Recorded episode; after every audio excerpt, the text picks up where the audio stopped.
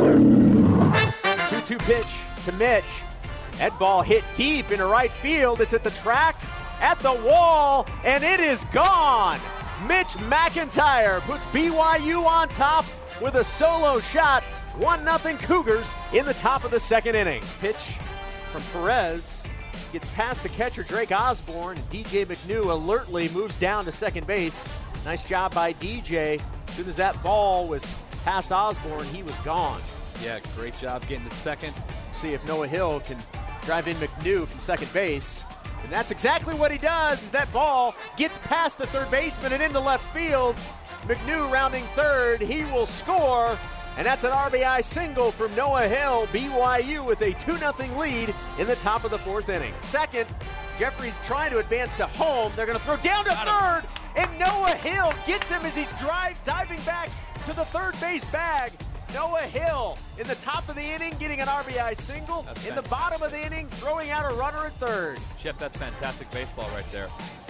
First pitch to Brock. Yes. Lined right up the middle into center field. That will score two runs. Noah Hill scores from third.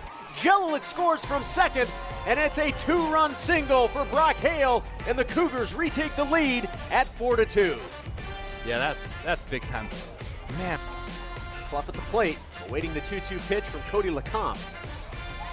2 2 pitch, turns on it, Yes. and that's going to be a base hit just past the first baseman and down the right field line. Brock Hale will score from second base, and Jackson Clough will stop at second. The Cougars adding a run in the top of the seventh inning, and now lead Texas A&M Corpus Christi 5 to 2. He's the DH tonight. He's facing a 2-2 count from LeCompte. There's the pitch. That ball lined into the gap. That may roll all the way to the wall. Picked up just short of the warning track. Keaton sliding headfirst into second base, and Jackson Clough scoring from second. That's now four runs in the top of the seventh inning, and the Cougars leading the Islanders six to two. Is Andrew Martinez grounds the ball to the third baseman Casey Jacobson makes the grab, throws to first, and there's a collision between Martinez and Sue, but Sue able to hang on to the ball for the first out, and that's one pitch and one out here in the bottom of the ninth inning for Blake Inouye and the BYU Cougars.